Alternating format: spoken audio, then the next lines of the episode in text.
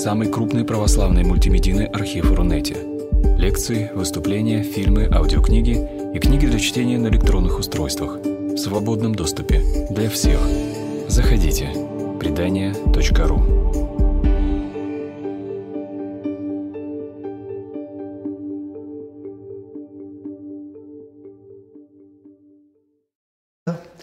Я думал о сегодняшней лекции. В моем замысле было поговорить о двух агнцах. Один из них – это агнец, о котором говорит евангелист Иоанн Богослов в книге «Откровения». С другой стороны, всегда, когда читаешь последние главы Апокалипсиса, перед глазами видишь э, этот шедевр «Генский алтарь Ванейка», поклонение мистическому агнцу. И лично в моем сознании они неразрывно связаны и врастают друг в друга – и я понял, что здесь есть проблема, с которой мы очень часто сталкиваемся. Вопрос, условно говоря, религии и искусства. Вот. На самом деле тема религии и искусства – это немножко неправильная постановка вопроса. Более точно сказать слово и образ, то есть божественное слово и тот образ, который создает гений человека. Священное и то, что становится ответом человека на откровение, на извержение этого священного, как небо и земля, как божественное и человеческое. И э, тема вот двух агнцев, она взаимно, взаимно объясняет друг друга и позволяет взглянуть вообще на эту тему немножко в иной перспективе, потому что мы увидим в действительности, что чем ближе к земле, тем ближе к небу – это парадокс Иоанна Богослова, и кто э, читает Иоанна Богослова, тот легко понимает, о чем идет речь, хотя бы интеллектуально. И действительно, фламандское искусство своими корнями уходит настолько глубоко во фламандскую землю, э, в реалии, э, в пейзажи, в человеческие лица, в человеческую психологию, в человеческую обыденность, даже такую скучающую обыденность. И чем глубже ты уходишь в эту обыденность, тем ты в действительности ближе к небу, ты достигаешь неба. И поэтому сначала два слова вообще о выражении «агнец Божий», поскольку оно меня самого всегда ставит немножко в тупик, в замешательство.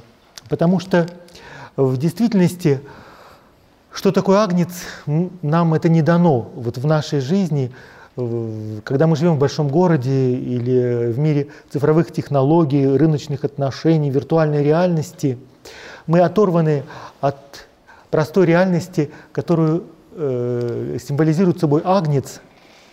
Даже если кто-то из вас бывал в деревне и видел живых ягнят, то все равно это совсем не то, о чем говорит Иоанн Богослов и о чем этот генский алтарь сегодня. Потому что производство баранины, даже если это очень вкусное и приятно, даже если это просто милые животные, которые действительно кроткие и очень трогательные, такие совсем невинные – это совсем еще не то, о чем говорит Священное Писание и то, что символизирует собой агнец в, в мире священного. Э, Но ну, говоря языком этнологии, вообще понятие жертвы или священного абсолютно далеко от нашей цивилизации, поэтому с этим вообще всегда большая катастрофа. Э,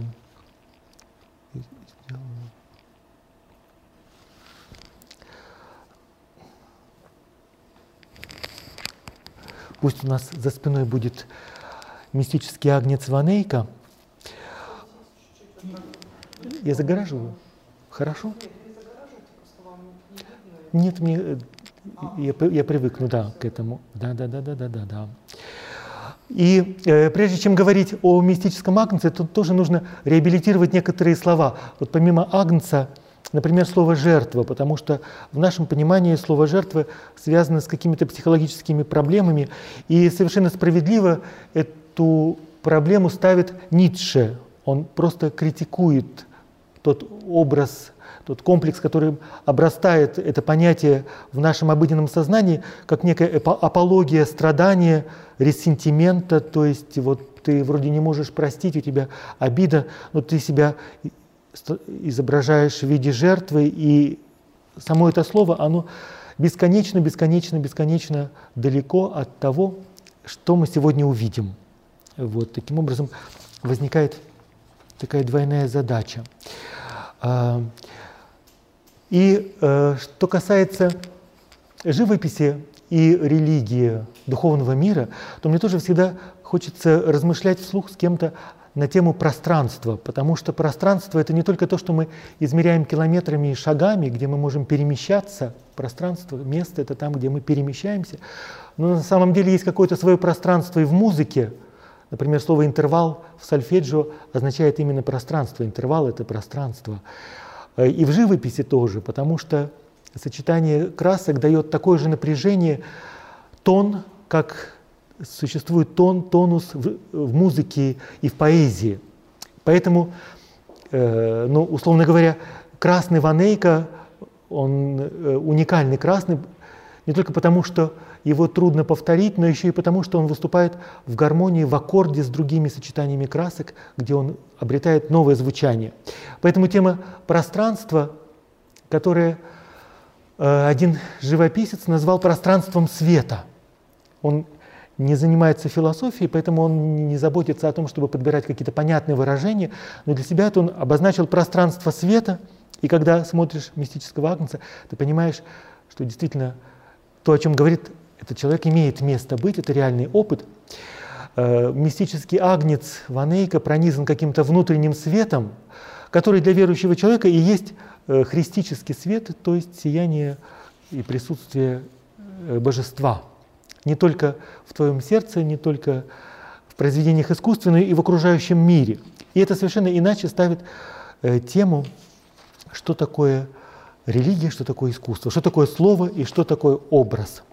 И э, сегодня мы увидим, для того, чтобы созерцать произведение живописи, необходимо проделать труд. Это почти такой же труд, как и написать картину. Э, это справедливо, вероятно, не только произведениям живописи, но и вообще к любым шедеврам. Для того, чтобы у тебя появился вкус, способность видеть и созерцать то, что нам кажется видно, потому что у нас есть глаза. Но на самом деле нам это не дано. Чтобы мы это начали видеть, нужно проделать какой-то труд, и нужно, чтобы нам кто-то это показал. Например, прогуливаться по Эрмитажу с каким-нибудь другом, который просто указательным пальцем показывает на то, что нужно увидеть, даже ничего не говоря, но постепенно у тебя появляется какой-то глаз, ты начинаешь видеть то, чего раньше видеть не мог. И здесь я просто э, подтвержу это э, высказыванием Хайдегера. Он говорит о том, что нам кажется, что мы слышим, потому что у нас есть уши, но на самом деле у нас есть уши, потому что мы слышим. Изначально это слышание. Бетховен в старости не слышал ничего но никто не сомневается, что он слышал ту музыку, которую он пишет. То есть речь идет о каком-то внутреннем пространстве, которое в действительности является э, главным предметом искусства и тех, кто творит шедевры, не просто ремесленников, а тех, кто переступает по ту сторону правды ремесла к шедеврам. И великие поэты, великие музыканты, великие художники великие мистики. И э, я проговорю, может быть, какие-то еще темы по ходу того, как мы будем смотреть Ванейка. И э, я хотел бы начать с небольших деталей, а потом мы вернемся к общей композиции. Э, прежде всего, чтобы вы могли это локализовать в пространстве. Это находится в городе Гент. Гент – это Восточная Фландрия, это часть Бельгии. Фландрия – это понятие не географическое, а историческое, потому что это э, такая территория, которая существует скорее не как некая политическая или географическая единица, но как единица в истории искусства. Потому что Фландрии э, как государства на карте нет, но что такое фламандское искусство, знают все. И э, Восточная Фландрия, Гент, э, в те времена, когда соз... Ванейк создавал мистического Агнца, был центром европейской культуры и блеска европейского искусства, столицей бургундских герцогов, может быть второй по величине город Европы после Парижа, культурная столица Европы э, в начале 15 века. Э, алтарь был написан по частному заказу э, феноменально богатым человеком, который для того, чтобы увековечить свою память, э, захотел инвестировать все свои деньги в вечность. Вот. Э, это очень хорошая идея инвестировать свои богатства, нажитые непосильным трудом или как-то иначе, именно в вечность.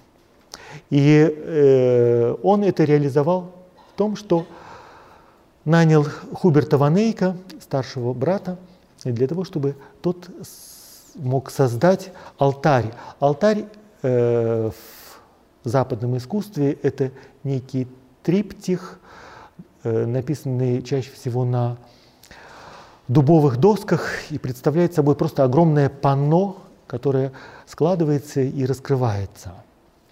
И вот э, э, этот человек, которого мы видим слева, э, справа изображена его жена, э, Йос Вейд, и справа его жена Елизавета Бурлут, стали заказчиками. У них не было детей, и, вероятно, они тоже надеялись на то, что э, то, что они совершают, поможет в их жизни совершиться какому-то чуду. Но я думаю, что все расчеты этих людей далеко-далеко превзошли все их ожидания, потому что перед этим э, произведением искусства сегодня нескончаемый поток паломников, там каждый день совершается месса, практически нескончаемое богослужение, и все это в память об этих людях прекрасный способ инвестировать в вечность. И когда э, мы говорим о 15 веке, то нужно понимать, что живописцы — это не просто ремесленники, э, а они воспринимались почти как волшебники, потому что э, если вы хотите э, нанять или сделать заказ великому художнику и спрашиваете, а на что ты способен, то в действительности художник способен создать новую реальность, которая будет в чем-то, может быть, более яркой и полной, чем та реальность, которую мы видим теми глазами, которые нам даны от рождения. Потому что самого главного мы все равно не видим. И э, сейчас вы видите портрет человека в красном тюрбане, и считается, что это автопортрет младшего Ванейка, Яна Ванейка, который завершит эту работу.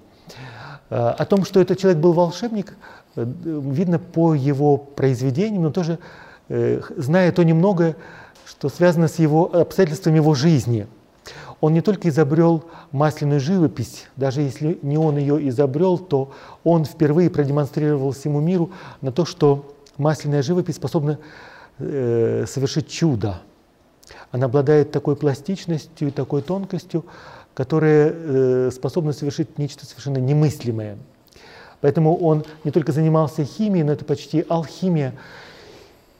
И кроме того, это был человек, которому герцог Бургундский поручал очень важные дипломатические поручения, потому что тот, кто способен создать нечто невозможное, э, способен и осуществить невозможное и в практической жизни, в частности, например, сосватать португальскую принцессу. Именно Яна Ванейка, э, Филипп добрый герцог Бургундский выбрался такой деликатной дипломатической миссией. Это целая история.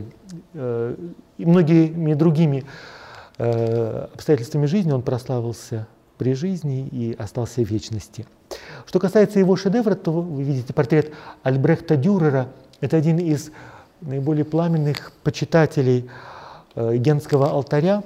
Существует предание о том, что Альберт Дюрер приходил провести целые часы в молчании, созерцая Генский алтарь, и однажды он просто в молчании подошел, к нему приложился и ушел.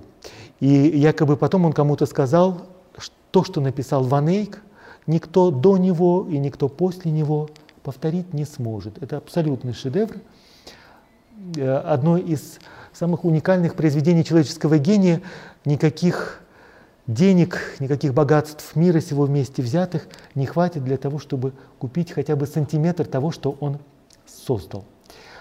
Э,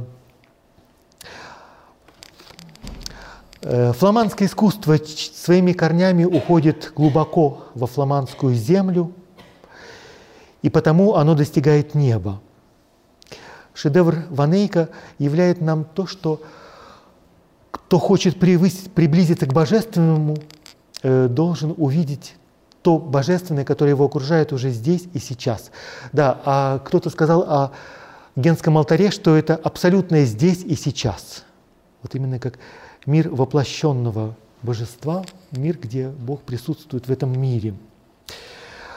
А, очень трудно начать разговор о нем. Э, я начну с деталей. Мы сначала посмотрим отдельные детали, просто чтобы себе создать, утончить, отточить наш взор и видеть. XIV э, век заканчивается э, небывалым подъемом и расцветом средневекового искусства. В частности, Ван Эйк, до того, как он написал «Генский алтарь», он не был совершенно известен, но он был известен как миниатюрист.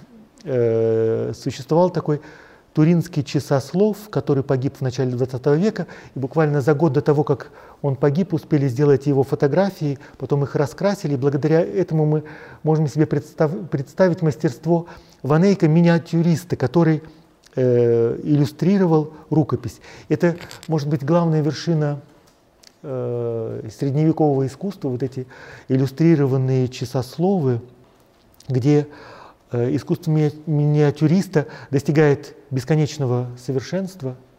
И кроме того, очень важно, что происходит революция, потому что иллюстратор сначала иллюстрирует просто священное писание или молитвы, а потом начинает дополнять ту реальность или ее интерпретировать, и поэтому позволяет себе некоторую степень свободы. И э, та свобода, которую мы увидим в порыве искусства Ренессанса, по крайней мере в Северной Европе рождается именно здесь, в искусстве миниатюры. 15 век начинается как заря нового времени. На юге Европы, во Флоренции, другая столица культуры, это эпоха Мазаччо, а на севере, во Фландрии, в это время творит Ван Нейк. И, как я уже сказал, Фландрия этого периода переживает эпоху стремительного расцвета. Герцоги бургундские выбирают своей столицей Гент и Брюги э, и превращают Фландрию в, в великолепное зрелище. Они э, страдают такой страстью к роскоши, богатству и великолепию, которое позволяет, заставляет их окружить себя самыми величайшими мастерами живописи и скульптуры. Блеск бургундского двора затмевает блеск французских королей. Те завистью взирают, и даже английские короли посылают эмиссаров для того, чтобы, э, условно говоря, заимствовать опыт у придворных церемонимейстеров и вообще как обустраивать настоящий царский двор. Фландрия эпохи бургундских герцогов – это вершина того, что было средневековыми, потом начинается как эпоха Ренессанса с ее бурлением в умах, потому что э, рождается нечто новое, происходит тектонический взрыв, и мы находимся как раз в точке вот этого Биг Бена, там, где это происходит. Среди великих мастеров этой эпохи, конечно, мастер из Флемаля, который работает в Брюгге, Робер Кампен, который, вероятно, и есть он одно и то же лицо, Ганс Мемлинг, который приехал из Германии и будет работать в Брюгге, Юстас Генский, который работал в Генте, и в этом соборе Святого Бавона, где мистический агнец, есть несколько его работ. Все это плеяда великих фламандцев, которых потом назовут фламандскими примитивистами. Но у истоков всего стоит гений братьев Ванейк. Старший из них Губерт работал в Генте и умер в 1426 году. Ян Ванейк до этого э, был на службе у Иоанна Баварского, где как раз и работал над туринским часословом, а затем его выкупили. Это тоже замечательная история, потому что сегодня выкупают футболистов. И это прекрасный способ применить свои богатства. Вот. Э, Ванейка выкупают несколько самых богатых домов Фландрии, Бургундии, складываются для того, чтобы его выкупить, для того, чтобы он смог переехать и работать в Брюгге. А, и вы увидите, что это стоило того. Эм, да, мне хочется вернуться к этому человеку с орлиным взглядом. Это типичный придворный бургундского двора, и его взгляд видит все. И художники, они действительно как волшебники. Впрочем, они совершенно замечательные шпионы, потому что взгляд художника видит все сразу, мгновенно сканирует, и потом это может изобразить, и это уже никогда не стирается из памяти. И что касается гения Ванейка, то вы видите этот красный тюрбан, он просто взял кусок красной шерсти, повязал, элегантно повязал ее у себя на голове и стал тем самым законодателем мод. Это вошло в моду. Так просто маленький штрих к тому, что мы э, имеем дело с чем-то совершенно неординарным. Э, Генский алтарь был завершен, начал Губертом, был начат Губертом Ванейком примерно в 1420 году. Э, брат начал работу и в какой-то момент скончался. Работу продолжен Ян и закончил ее в 1432 году. Его инаугурация произошла 6 мая 1432 года в праздник святого Иоанна э, Богослова, который является святым покровителем Гента, и ему посвящен был этот собор. И э, эта дата навсегда останется таким белым камнем в истории искусства, потому что то, что увидели ошеломленные зрители, это действительно как удар в солнечное сплетение, потому что такого блеска такой красоты не видел никто. Следует учитывать, что в эпоху Средневековья люди одевались достаточно скромно. В основном это были темные цвета, коричневый какой-то, все довольно невзрачное. И поэтому э, средневековый человек не был избалован красками, как мы. Это беда нашего времени, наш взгляд отравлен э, искусственными красками, ненужными красками, мельканием образов.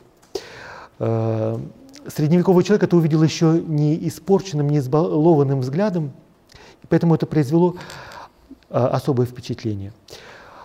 А, помимо того, что это совершенно гениальное произведение искусства с точки зрения технического мастерства, он еще и потрясает своими размерами, высотой э, три с половиной метра и шириной 5 метров, когда створки раскрыты.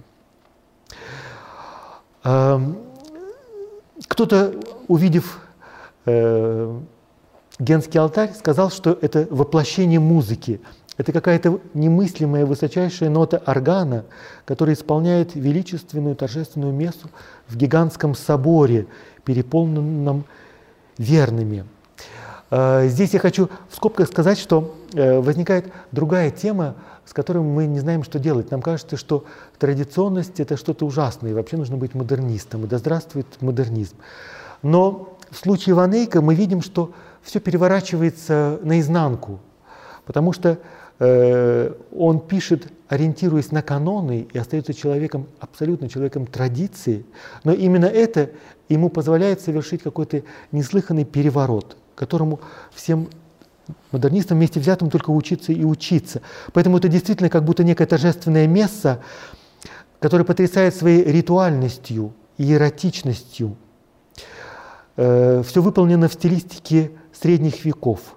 Но внутреннее богатство и красота делает так, что это, условно говоря, старомодность, традиционность, она никого не отталкивает, а напротив возвышает сердца и ведет нас действительно в земной рай – который и есть новый рай, новый Иерусалим. Эм, алтарь как магический кристалл, как некий диамант, который невероятно сверкает разными гранями, преломляя земную реальность. И каждый зритель находит в ней то, что ему будет интересно, приятно и важно увидеть именно сейчас. А если вы хотите узнать нечто о спасении и о богословии, то э, богословская программа Генского алтаря не менее впечатляющая, грандиозная, чем устройство византийских храмов и византийских иконостасов, где, э, где э, пространство воплощает в себе э, богословскую программу. Я вам просто буду показывать небольшие детали. Тот, кто э, любит ткани, может бесконечно любоваться роскошью парчи, кто любит резьбу по дереву, тот будет восхищаться блеском э, и редкой породой деревьев, в которых выполнены э, абсолютные шедевры скульптуры. Посмотрите этот пюпитр, посмотрите брошь на ангеле. Э, ювелирное мастерство того, кто изготовил э, эти украшения. Другая брошь, которая справа она выполнена из золота. Архангел Михаил, который поражает змея. Посмотрите на этот пол, как это все написано. Э, кто любит геологию, тот может видеть э, породы, горные породы, минералы, в частности, вот здесь небольшой фрагмент. Э, и посмотрите, как пропи прописаны даже капли росы, которые там можно видеть слева. Кто, кто-то может восхищаться вот этой хрустальной прозрачностью воды, потому что когда ты ее видишь, то впечатление, как будто ты слышишь эти капли воды, которые падают в фонтан и играют в лучах солнца. Струится вода. Э, маленький секрет, когда вы подходите к этому алтарю, то как раз э, вот это место, где вытекает струя воды из источника, о котором мы будем говорить, она на самом деле на уровне твоего рта.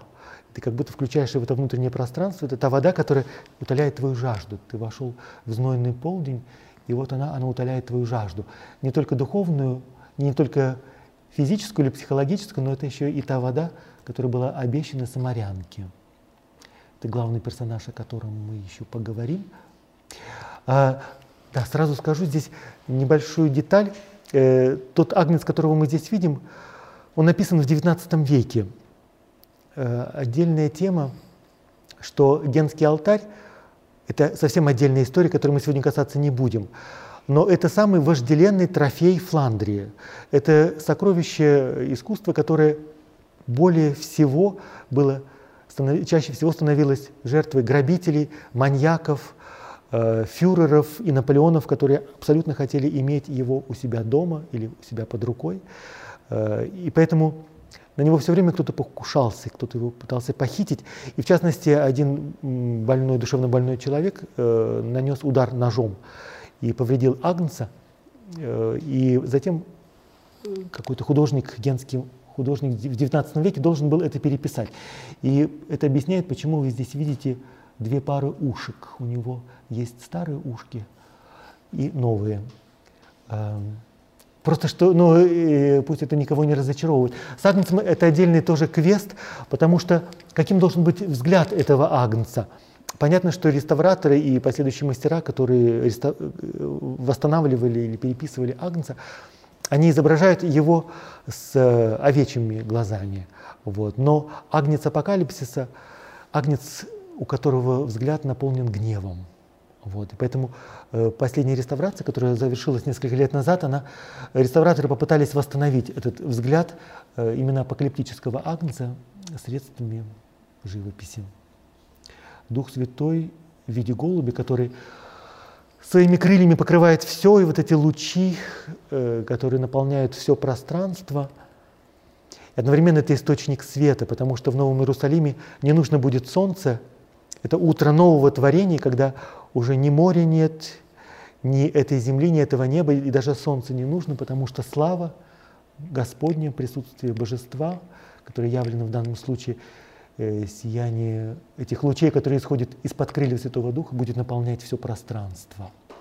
Вот эти замечательные пейзажи, городская архитектура, в которой узнаются некоторые силуэты Гента и Брюге, задумчивые долины и вот эта даль, синеющая даль, которая одновременно даль какой-то ностальгии, потому что э, если мы себе представим, что такое ностальгия, это вот такие синеющие дали каких-то задумчивых пейзажей.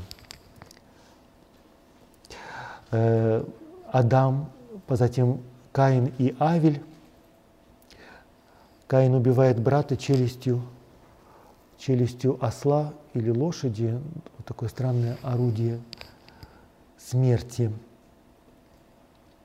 Пророки Ветхого Завета, Сивиллы, о которых пишет блаженный Августин в Граде Божий и цитирует их пророчества, о них мы поговорим. Хор ангелов, которые поют, говорят, что э, по физиогномии можно даже различить, кто каким голосом поет. По крайней мере, тот, кто поет самозабвенно, включая все резонаторы, имеет примерно такое же выражение лица, как вот те ангелы, которые справа.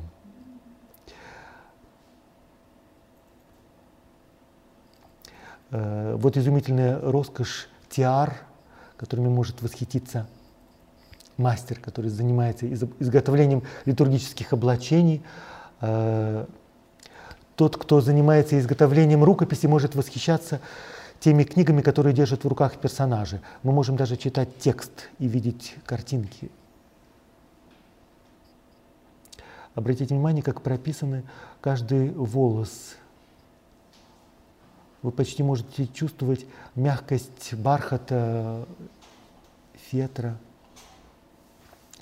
как блистают сбруи лошадей, какие прекрасные рыцарские доспехи.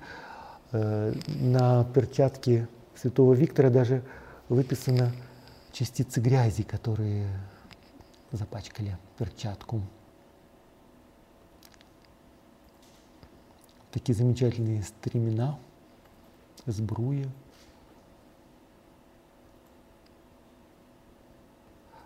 Знамена. Тот, кто хочет отдохнуть от суеты и тщетности века сего, тот может присоединиться к процессии отшельников, людей, которые покинули этот мир, отреклись от всего мирского для того, чтобы жить в сумрачных пейзажах, девственных пейзажах, нетронутых рукой человека. Это одно из самых прекрасных изображений Девы Марии. Оно поражает своей тонкостью, изяществом. Ее корона – это тоже отдельное произведение, которому позавидует любой ювелир – с, со всеми подобающими символами, потому что лилии и розы – это символы Божьей Матери, и каждый драгоценный камень, который украшает ее корону, тоже имеет свой символ. В ее нимбе написано, э, если ее сравнивать с солнцем, то солнце меркнет в ее сияние. Она зерцала без изъяна божественного света, вот, что собой представляет Дева Мария. Она держит в руках тоже книгу, э, совершенно потрясающая Ева. Э, Ее кожа почти живая, э, просто мы чувствуем почти пульсацию крови. Если смотреть вблизи, то можно буквально увидеть каждую пору, то есть вообще просто человеческую кожу, какая она и есть, шелковистость ее волос, задумчивость взгляда. Иоанн Креститель с указующим жестом «Се агнец Божий».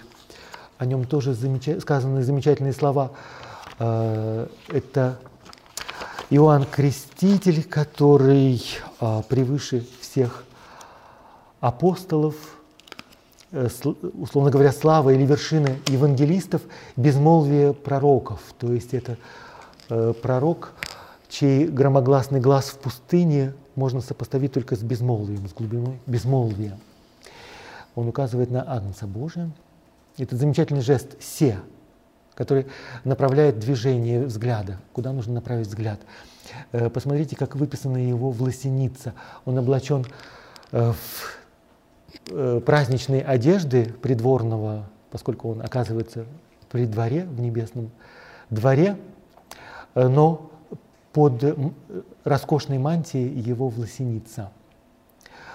Лицо Адама тоже потрясает глубиной своих, своей печали, какой-то ностальгии – фламандской ностальгии. Э, когда бываешь во Фландрии и проводишь какое-то время с произведениями искусства, э, потом тебя потрясают лица людей, которых ты видишь на улице, потому что вдруг ты видишь, э, что действительно фламандцы, коренные фламандцы очень похожи на персонажей этих картин. Просто такой тип лица, выражение лица.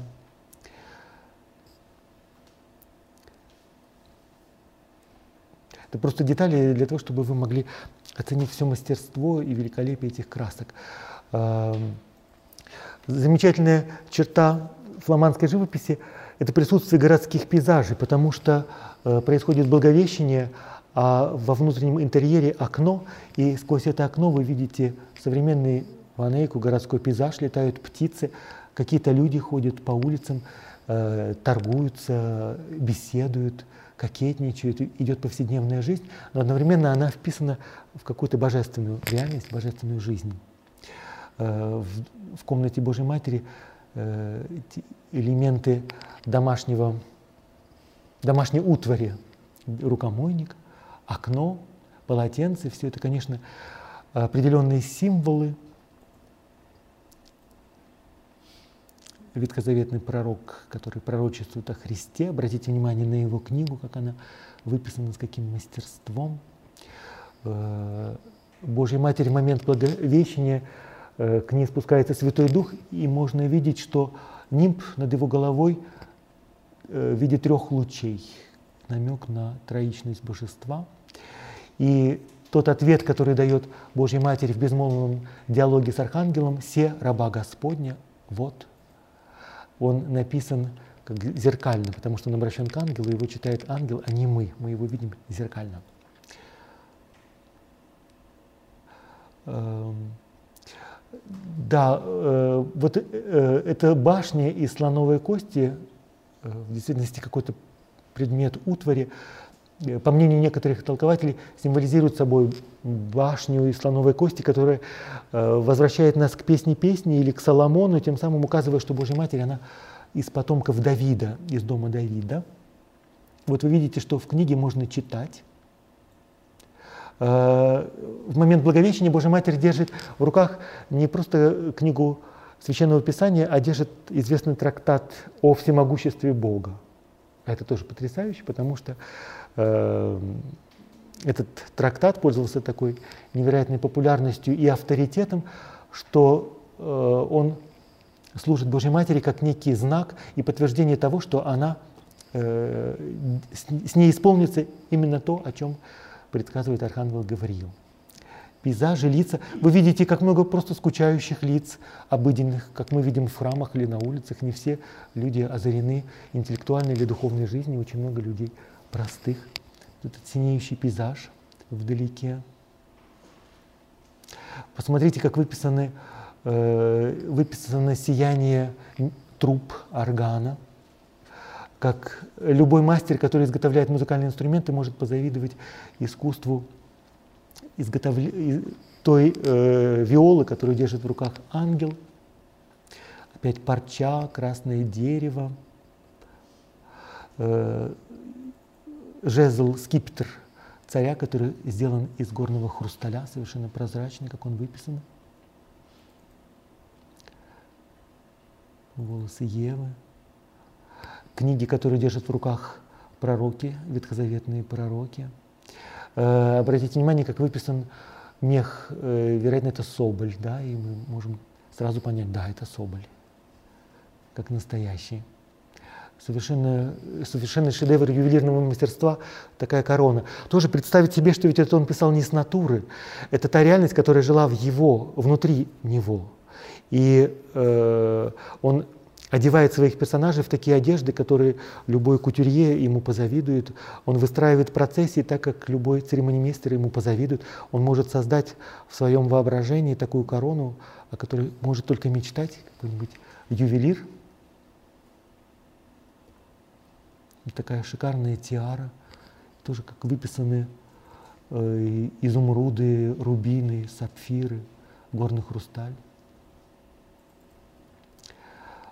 Э, ботаники могут отдыхать, созерцая различные растения, потому что есть люди, которые любят растения, и они, для них это просто настоящий рай.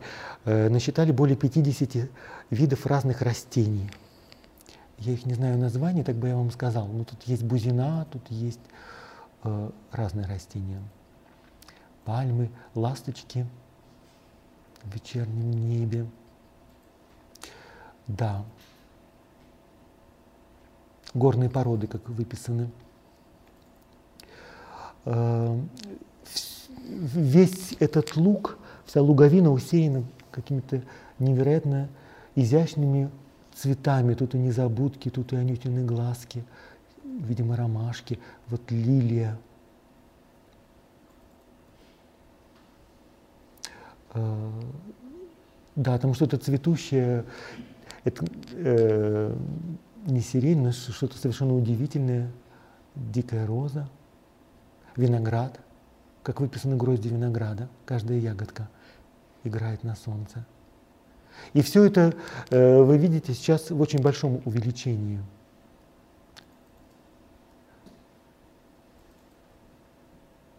И в этом не только э, гениальность мастера, миниатюриста, потому что когда ты пишешь миниатюры, вероятно, у тебя появляется навык так тщательно и тонко прописывать. Посмотрите на эти одуванчики, э, часть из них, видите, три уже превратились в то, что вот, вот разлетится, оно такое прозрачное. Справа ландыш, лилии. Э, миниатюрист не только может тонко прописать, но еще и острота взгляда. Мы увидели человека в красном тюрбане, у которого орлиный взгляд, он действительно видит все.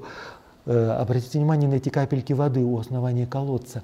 Они имеют э, колоссальное символическое значение, которое э, тот, кто умеет видеть, тот может прочитать. Но замечательно, что нет ни одного комментария, нет даже названия этого шедевра. Вероятно, таково было условие договора. Ван Эйк сам не оставил ни одного комментария, ни одного описания, что он изобразил.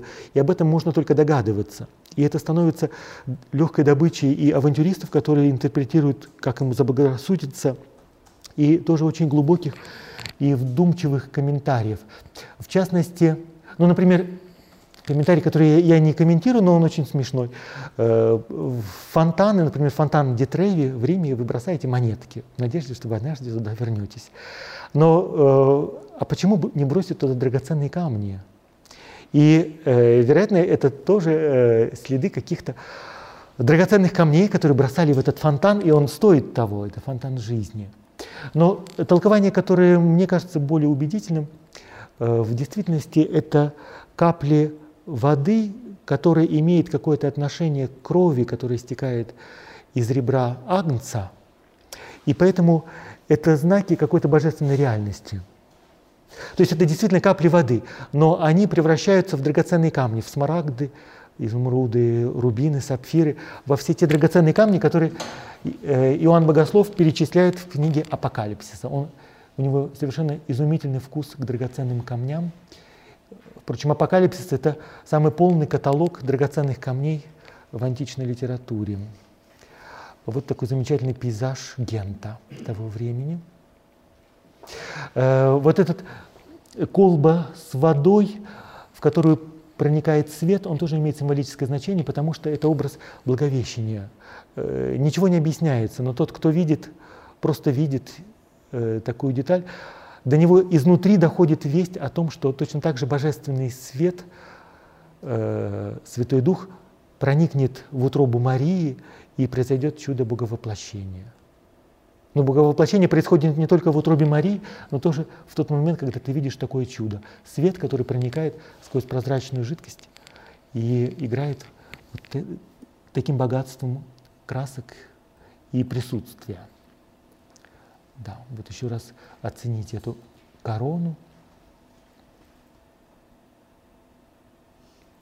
Бархат, которому хочется прикоснуться.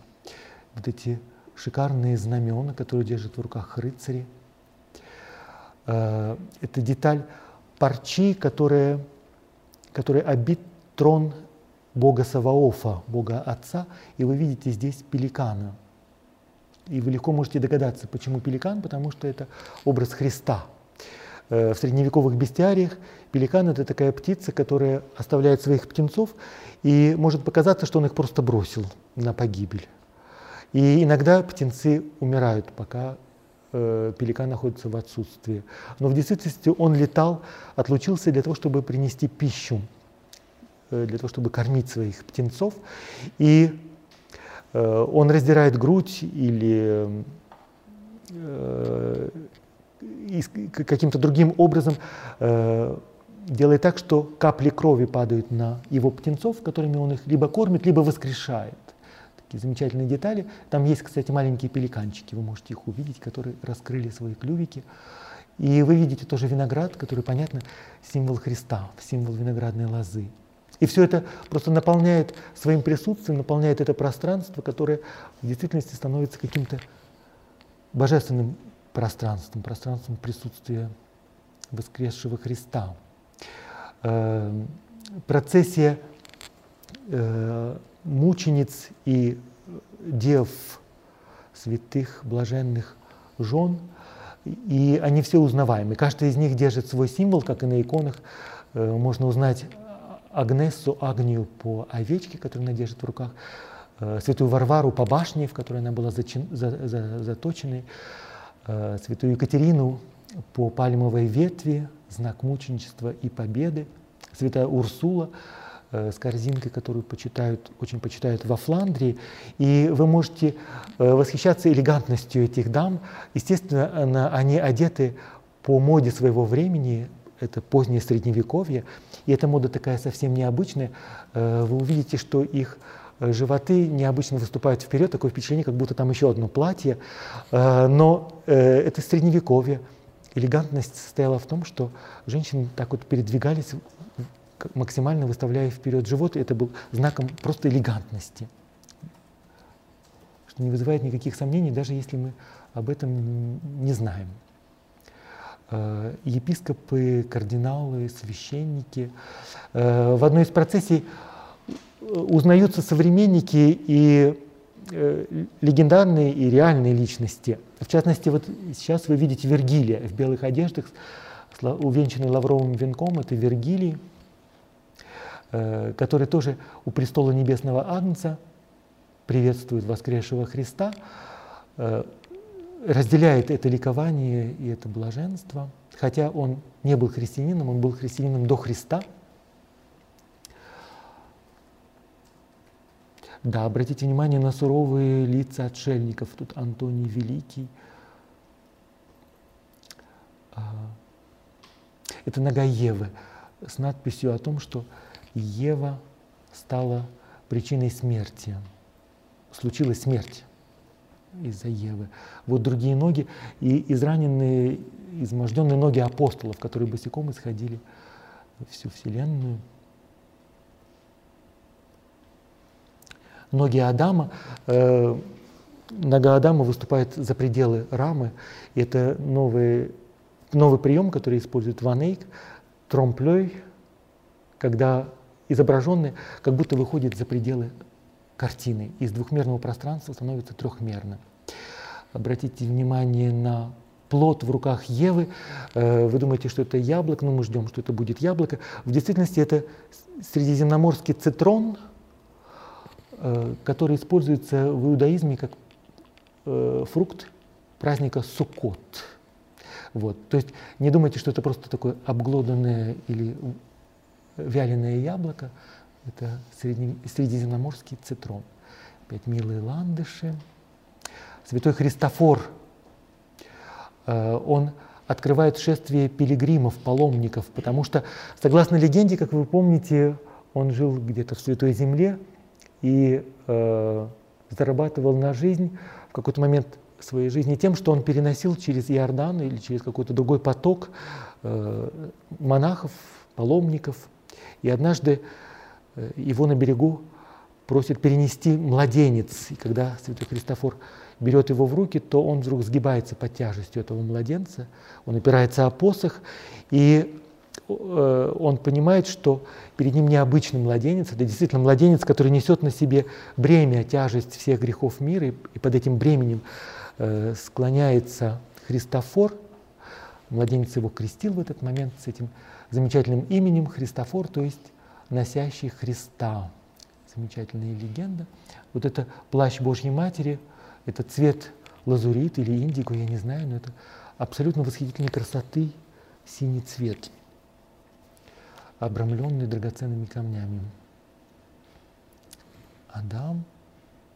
Посмотрите, как прописан его, его взгляд, в котором ностальгия, печаль, его ресницы.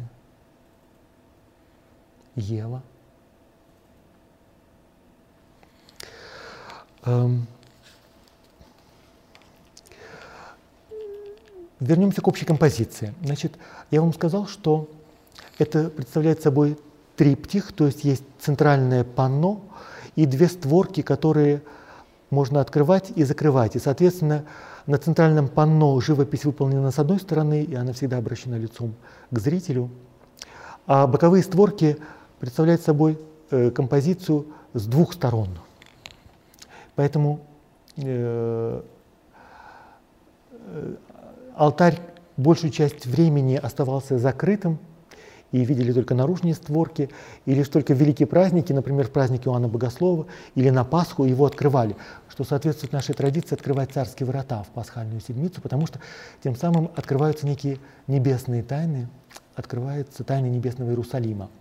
Э, вот створки, когда они затворены, наружные створки. Э, это до реставрации, это после недавней реставрации.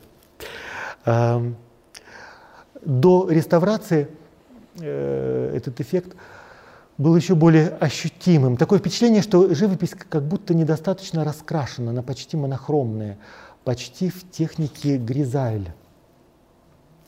А, но реставрация показала, что это и так, и не совсем так. Э, но предположим, что это так. И вот этот архангел Гавриил с лилией в руках, с роскошной брошью, элегантный юноша, который выразительным жестом руки нечто сообщает Божьей Матери. Это безмолвная беседа, без словес. И содержание этой беседы написано такими готическими буквами золотыми. И Божья Матерь э, как будто монохромные. Потому что в действительности все только начинается. И вся полнота красок будет явлена потом. Как будто это какое-то только предвосхищение, лишь только первая заря того, что откроется. Э, другая потрясающая вещь, связанная с Ванейком, он выполнил в технике Гризаль двух Иоаннов. Вы видите э, слева от вас Иоанн Креститель, который указывает на Агнца, легко узнать, и Иоанн Богослов, который держит в руках чашу с вином, из, которого, из которой э, выползают змеи. По преданию, жрецы Артемиды в городе Ефесе, желая отомстить ему, э, подсунули ему отравленную чашу вина.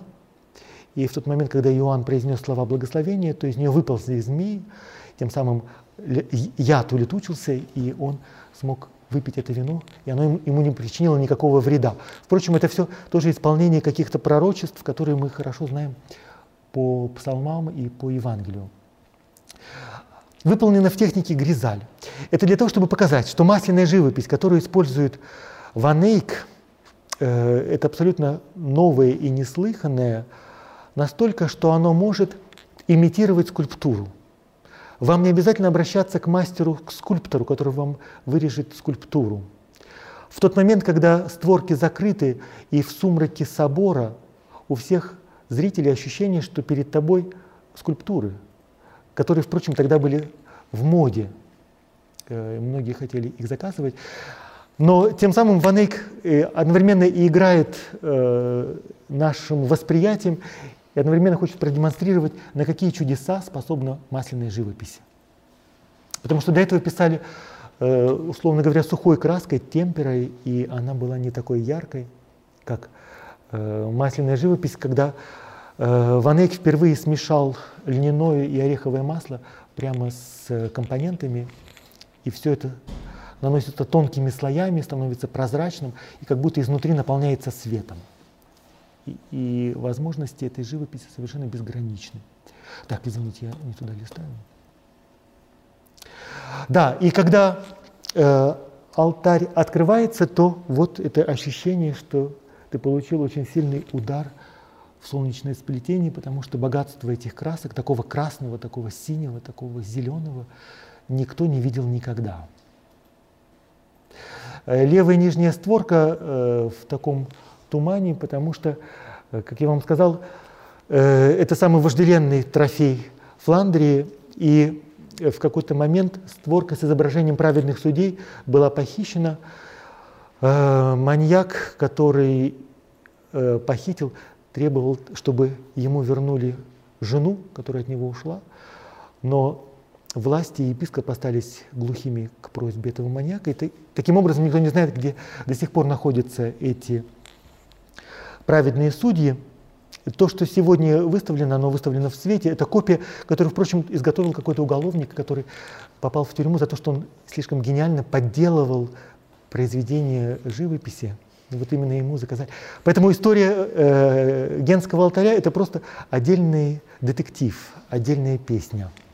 Кстати, одна из версий, где следует искать эту створку, ее нужно искать в Москве. Ну, Об этом умолчим.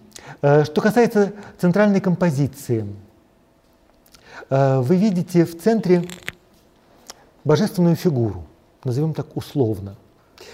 И э, я в самом начале сказал, если вас что-то смущает, если вам что-то непонятно, то не нужно смущаться, нужно это поместить в центр, на самое видное место. И э, тогда это будет, может быть, понятнее, по крайней мере, совершенно иначе. Значит, что имеется в виду? Кто это? Сложно сказать. Одни говорят, это Бог Отец. И действительно есть надпись Саваоф, которую вы видели, и потом поближе еще раз увидим, которая указывает, действительно, это Бог небесных воинств, то есть Бог Ветхого Завета, Бог Отец, Бог небесной славы, который восседает на небесном троне. Папская тиара э, знак божественной власти, духовной власти. Он держит скипетр в руках, тоже царский скипетр. На его руках нет следов от гвоздей, стигматов, поэтому вроде бы это не Христос. Но с другой стороны, это очень похоже на дейсис, который мы можем видеть и в православных храмах, и в центре всегда изображается именно Иисус Христос, и рядом с ним предстоят Дева Мария, Иоанн Креститель, самые близкие ему люди. Поэтому мы не можем с уверенностью сказать, кто это изображен, но в действительности именно таким было намерение Ванейка. То есть это действительно намерение мастера сотворить нечто, что будет вызывать противоречивые, взаимоисключающие толкования. А на мой взгляд, тут я себе нахожу ответ, это э, иллюстрация того, что говорит Христос в Евангелии от Иоанна. Филипп, кто видел Отца, видел, кто видел меня, видел Отца. Вот он ответ. Э, то есть мы можем долго спорить, но в действительности ответ уже дан, потому что кто видел Христа, тот видел Отца, поэтому действительно изображен и Он, и Отец и Сын, и то, что подобает увидеть. Э, что касается короны у подножья, она тоже предмет самых парадоксальных толкований. Э, есть даже такое очень вызывающее толкование, что это корона князя мира сего, потому что одержана последняя битва, и корона, которая украшала главу князя мира сего, века сего, она становится неким трофеем и полагается у ног э, Бога Саваофа. Э, мне хочется думать, что это корона Христа. Э, и это образ того, что апостол Павел говорит о Христе.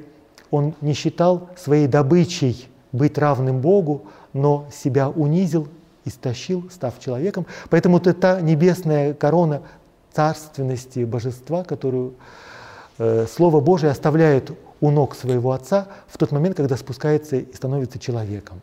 Поэтому это тот венец, который ждет Христа э, во славе, когда Он вознесется одесную Отца. То есть это корона Христа, на мой взгляд. Классический деисис вы легко здесь узнаете. А, что касается композиции боковых створок, то вы видите Адама и Еву, которых вы легко узнаете. Это первое изображение обнаженных Адама и Евы в, во фламандской, во всяком случае, живописи. Э, за два года до этого Мазачо изобразил изгнание Адама и Евы из рая, где они тоже изображены обнаженными, но там совершенно другая музыка звучит. Там действительно это ужасно и достаточно отталкивающе. Тогда как здесь Адам и Ева изображены с, каким-то, с какой-то изумительной обнаженностью, беззащитностью, которая одновременно и знак какой-то надежды и доверия. Вот. И поэтому они на этом празднике жизни не выглядят обделенными, они э, наполнены какой-то изумительной человечностью, э, которые совсем не обладают фигурой Мазачо. Над Адамом изображено жертвоприношение Каина и Авеля, над Евой изображен, изображено убийство. Э, мы с вами видели надпись, которая у ног Евы. Ева э, сделала, стала причиной того, что случилась смерть. И здесь тоже удивительная вещь, которую э, мы понимаем, читая внимательно евангелиста Иоанна. Потому что когда он говорит о том, как смерть или как грех вошел в этот мир, то он мыслит архетипами, он говорит Каин. Смерть вошла в этот мир как братоубийство. И поэтому в небесном Иерусалиме тоже должно быть э, именно это первая смерть, архетипическая смерть, которая будет и знаком искупления. Она должна присутствовать в, этом, в этой мистерии, в этом таинстве искупления. Э, очень гармонично э, изображены сонмы ангелов, слева ангелы поющие, справа музыканты, ангелы-музыканты, музицирующие, это концерт ангелов. Э, внизу слева были праведные судьи, рядом с ними рыцари или воины Христовы, которых мы с вами видели. В правой части, в крайней справа, Христофор – красной мантии. Он возглавляет процессию пилигримов, паломников, которые совершают свое паломничество к престолу Агнца, а слева от них пустынники, отшельники, монахи, живущие в пустыне. Этих Адама и Еву по-человечески очень жалко. Как-то проникаешься к ним каким-то состраданием и сочувствием. А, действительно, образ Э, хочется сказать, что действительно это праотец, отец наш Адам, а это мать Ева, которая ждет э, искупления с печальным взглядом. Так, то, что мы с вами видели. Да, обратите внимание на эту брошь, которая скрепляет полы мантии Саваофа. э, драгоценные камни, которыми э, оторочено, от, оторочены края одежд, царская пурпурная мантия. Одновременно это могут быть одежды первосвященника. И вся эта процессия устремляется к центральной композиции, к мистическому агнцу. Таким образом, мы видим э, четыре группы на боковых панно, и еще четыре группы паломников, которые совершают вот это шествие, праздничную процессию к престолу Агнца вокруг Агнца. А, Агнец закланный, и здесь употребляется то же самое слово, что в случае Каина и Авеля, потому что Каин именно зарезал Авеля, то есть совершил заклание. Вот. И здесь Агнец закланный, из его пронзенного ребра, из сердца плещется кровь, которая стекает в евхаристическую чашу. Одновременно это закланный агнец и агнец живой, то есть воскресший. Он стоит на ногах. Быть на ногах – это означает воскреснуть, это то же самое слово. У него открыты глаза, поэтому это образ э, воскресшего Христа. И в действительности, опять же, как в случае с Богом Отцом, кто это, Отец или Сын, а, кто видел меня, тот видел Отца, также и здесь. Для Иоанна смерть и воскресение – это одно и то же. Одна и та же реальность. Просто две створки, которые нам в, нашей, в нашем человеческом языке открываются поочередно, но для него это абсолютно та же самая реальность, которая знаменована здесь э, фигурой закланного и воскресшего Агнца, который возвышается на престоле. На престоле надпись Се, вот, смотрите, здесь. Э, Се агнец Божий, который берет на себя грехи мира, в земле и грех мира.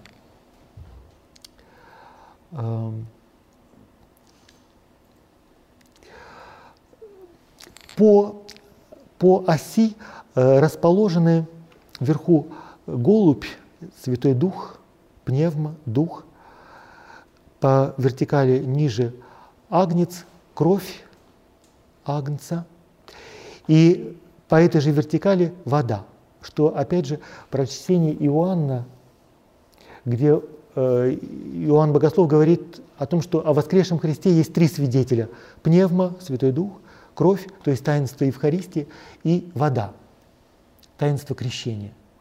И вот эта купель, она тоже совершенно изумительно, наполнена символами. Там есть надпись, которая говорит о том, что это вода жизни, купель вечной жизни, фонтан воды живой.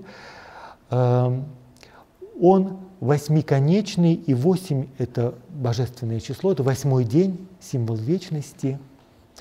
Э, фонтан состоит из 12 струй. Это 12 апостолов, но одновременно это и 12 даров Святого Духа. То есть здесь все беспредельно символично. И потом из этого фонтана эта вода истекает вот этой струей, которую мы видели, наружу и становится достоянием всех, кто изображен на этой картине, и тех, кто приходит перед ней молиться или ее созерцать.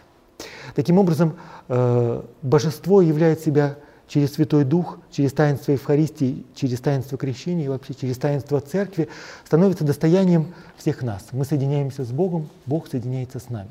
Вот, как прочитывается композиция, вот вертикальная перспектива, которая здесь прочитывается совершенно ясно.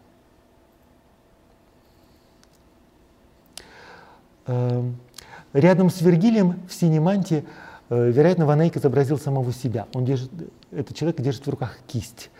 И он, он тоже элегантно одет, видите, у него какой необычный головной убор. И действительно, живописец — это визионер, и поэтому мистик и пророк. И ему место среди великих пророков. Значит, впереди вы видите пророков Ветхого Завета, сначала малые пророки, потом великие пророки, и затем люди, которые одеты немножко на восточный манер — Э, это э, праведные язычники, которые тоже находят свое место в небесном Иерусалиме. И это отдельная тема, э, связанная с новым сознанием, с эпохой Возрождения. Условно говоря, сегодня бы сказали Ванейк экуменист. Но не вульгарный экуменист, как вот то, что пишут и критикуют экуменистов, совсем не об этом речь. Э, Ванейк имеет э, такое вселенское видение человеческой истории, которая одновременно и священная история. И там находят место не только свои, но тоже и чужие. Потому что без чужих нет полноты э, в небесном Иерусалиме. И поэтому сивилы находят там свое место. Ветхозаветные праведники, которые не знали Христа, но и тоже праведные язычники, которые тем самым как бы предвосхищали пришествие Христа что тоже говорит о том, что подлинное произведение искусства или человеческой мысли в действительности всегда ведет ко Христу. Поэтому э, противоречие между своими чужими, наши, не наши, оно совершенно мнимо, потому что все, что водораздел проходит не между наши, не наши, водораздел происходит, проходит между тем, что подлинно и граничит с неким шедевром и тем, что является подделкой. В действительности не является тем, на что претендует. Справа от престола стоят апостолы. Да? Вот мы видели их ноги. Э, они в одеждах странников, но одновременно это те одежды, которые выдали уже для участия в этом торжественном празднике, церемониале. Они коленопреклоненно стоят у престола Агнца первыми Э, тут легко можно увидеть апостола Павла и других апостолов. За ними следуют преемники апостолов, то есть епископы э, и папа. Вот это папа Мартин V, который положил конец великой схизме, авиньонскому пленению, поэтому э, великий персонаж истории того времени, которого Ван непременно здесь изобразил. Процессия, которая двигается с левого верхнего угла это тоже священники, епископы, мужчины, э, церкви, мученики, святые, просто миряне, которые э, направляются к престолу Агнца для того, чтобы участвовать в этой вечной Евхаристии, в этой вечной литургии. Впереди идут э, мученики с пальмовыми ветвями, знак победы, праздничными облачениями. Да, а справа в верхнем углу идут Э, идет процессия девушек, женщин церкви, то есть мужчины, женщины, так же как в храме э, одни стоят по левую сторону, другие по правую. Также здесь они изображены. Но важно, что все вместе и образуют единый хор, единое целое вокруг престола Агнца. Так, тоже повторы идут. Э, видите, насколько тщательно прописаны выражения лиц, и легко узнать тех, кто были современниками Ванейка, либо легендарными личностями, которые легко узнаваемы. Еще городские пейзажи. Эм, вот эта колокольня, которая слева, в действительности реальная колокольня, возведенная в городе Ультрех. Это город, из которого был родом Ктитер, заказчик этого произведения, поэтому это дань его родине Ультрихт такие задумчивые пейзажи Гента вдали. Эм,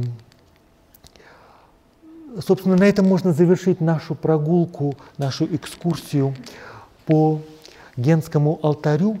Конечно, я, я вам не сказал и сотой доли того, что хотелось бы вам сказать, но я надеюсь, что у вас открылся какой-то третий глаз, именно тот глаз, который видит красоту, кто видит божественное в земном. И э, это преобразит и ту реальность, которая вас окружает тоже. Э, паломники со всего мира стекаются в этот собор Святого Бавона, к Генскому алтарю, для того, чтобы участвовать либо в этой небесной Евхаристии, те, кто знает, что такое Евхаристия, либо просто приобщиться к великой тайне мистерии красоты – что в сущности является одним и тем же. На этом я вас благодарю за ваше внимание, которое меня всегда потрясает.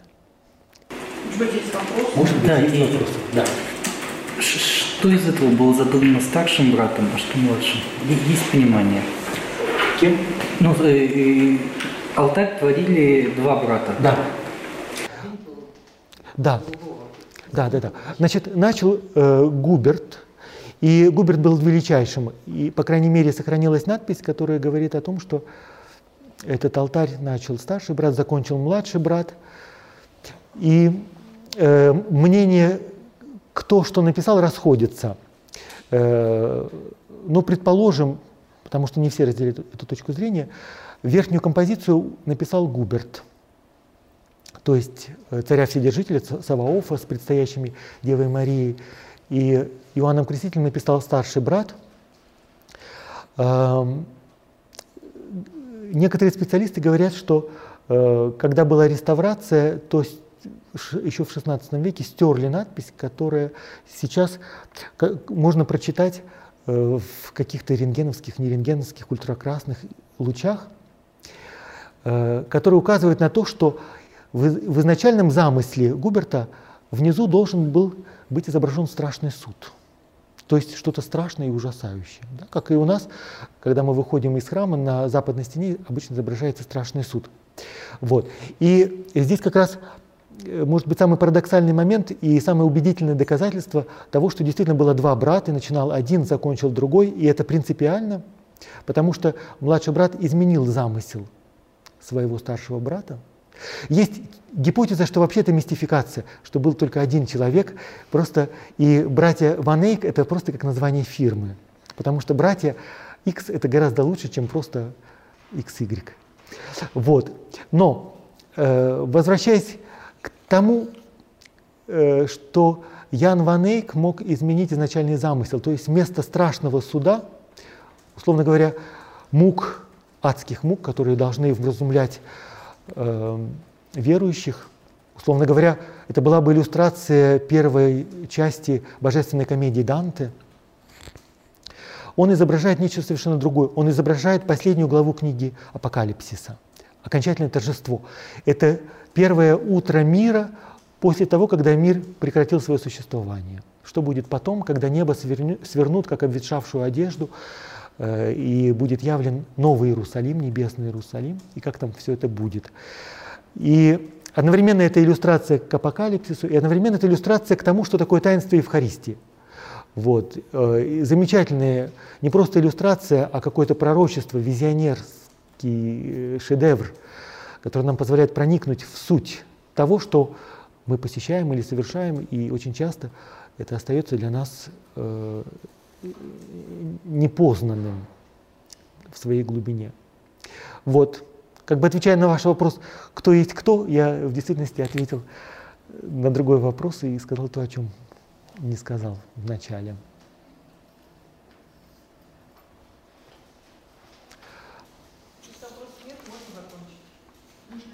Да, пожалуйста. Все персонажи этого произведения выглядят довольно ну, уныло, не уныло, но у них нет радости того, что вот им предстоит встреча с Божественным Агнцем, причащение, Да. Евхаристия.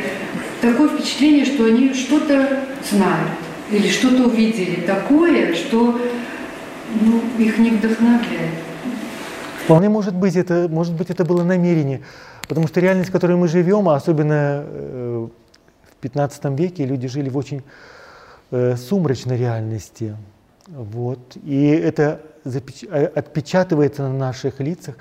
Впрочем, это тоже ваш вопрос бы я обратил вниманию некоторых причащающихся, потому что счастливых лиц в момент причастия в храме мы видим нечасто. Вот. Поэтому это замечательный как вопрос. И я думаю, что э, Ван Эйк дает ответ на этот вопрос каким-то парадоксальным образом, который вы уже считали. Вот. Все равно это пронизано каким-то светом, внутренним светом, то, что я называю пространство света, какой-то га- гармонией, элегантностью, э, сквозь которую даже наша человеческая обыденная унылость и пошлость, они кажутся чем-то таким э, второстепенным. Вот. Может быть, мне кажется, что вот это вот эти тяжелые лица, вот они правда поражают своим несовершенством, и совершенство прописанных мелких деталей, как будто бы это символическое противоборство видимого и грядущего. То есть вот как будто бы в этих деталях есть намек на то, что то, что мы видим, будет совершенным.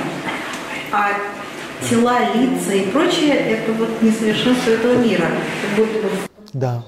Да, потому что если бы изобразить такие искусственно ликующие лица, то мы бы поняли, что это подделка.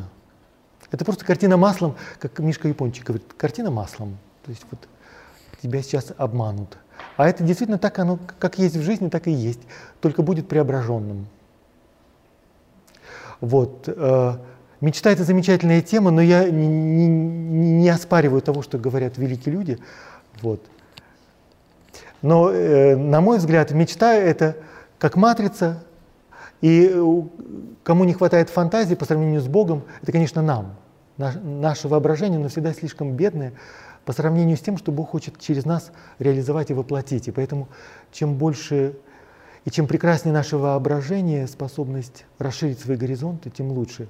Опять же, вопрос качества воображения. Это может быть пустые мечты и прелесть, такие миражи, ни о чем. Вот. А может быть матрицы новой реальности.